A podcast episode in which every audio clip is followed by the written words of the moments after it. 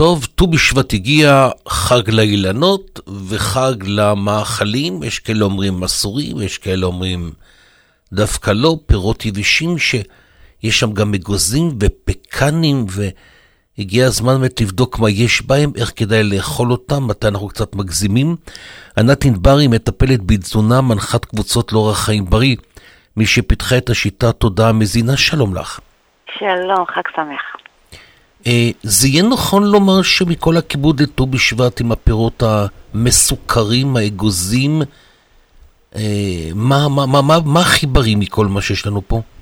אה, הכי בריא זה באמת לחגוג את החג כמו שהוא בא, כמו שהוא הגיע אלינו, בלי להרוג אותו עם סוכרים או אפיות, כל מיני המצאות. זאת אומרת, ככל שאנחנו עושים את זה יותר פשוט ונכון ובסיסי, ככה אנחנו מרוויחים. הרצון לנסות להרוויח יותר גורם לנו להפסיד. זאת אומרת, באמת הייבוש של הפירות עם חומצה דו-גופרתית, זאת אומרת, חומרים ששמים על, על מנת לשמר את הצבע שיהיה יותר יפה בעיניים.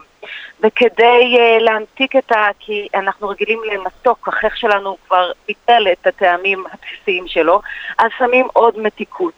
אם רק נשתמש באמת במה שהאילנות מביאים לנו, גם בשקדים והאגוזים, שזו משפחה מופלאה. לשמחתי, כן. בעבר, לפני שנים, אז אמרו לי, אגוזים זה משמין, זה משמין, לא אוכלים.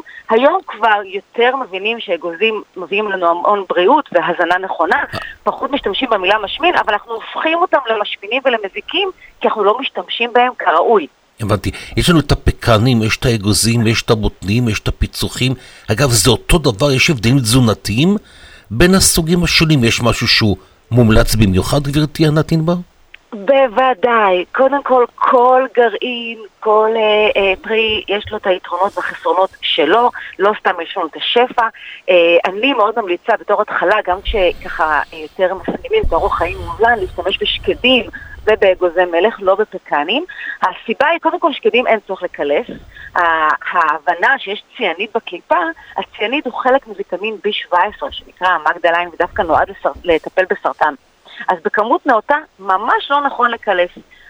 וגם לא נכון לאפות, לא את האגוזי מלך למשל, כי יש להם אומגה 3. אומגה 3 זה חומצת שומן בלתי רוויה שמתחמצנת מאוד מהר, ולכן כל הלחמים והעוגיות והגרנולות עם האגוזים שיש בהם אומגה 3 או חומצות שומן רב בלתי רוויות, הם בעצם אה, גורמים לנזק אחר כך לגוף אחרי האפייה, ואז כן. הופכים את שמם הבריא לבאמת מזיק. פעם אחת דיברו על אגוזי מלך. אה, בתור מזון או אוכל שמונע מחלת לב. נכון. אה, אה, שום דבר, כל מזון בפני עצמו לא יכול למנוע, זה כמובן איזון בתפריט ובאורח חיים בכלל, אבל באגוזי מלך יש להם גם צורה של מוח. הם גם טובים למוח, גם האומגה 3 וגם סיב שנקרא בטה גלוקן לאיזון כולסטרול למשל, ואז בדרך עטיפה כמובן גם אה, ללב. אה, כל אגוז יש אה, שפע של מינרלים, אם זה גם חלבון, שומנים, וצריך באמת לגוון. חשוב לא לקבל אותם אפויים.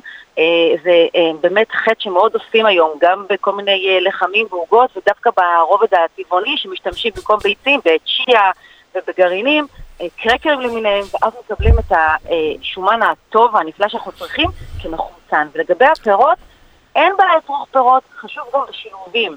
לא לשים אותם בתוך תבשילים של עוף ואורז, כי הסוכר המוסווה שאנחנו מקבלים גם פוגע בספיגה ובעיכול ויכול לגרום להשמנון רק מעצם השילובים.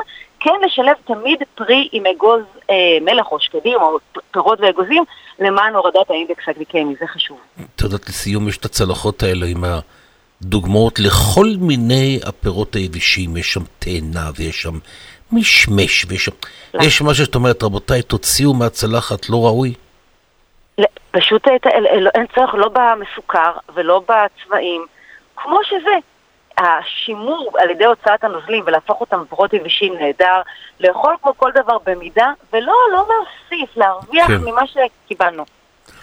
ענת ענבר מטפלת בתזונה, מנחת קבוצות לאורח חיים בריא, מי שפיתחה את השיטה, תודעה מזינה, תודה רבה לך. תודה.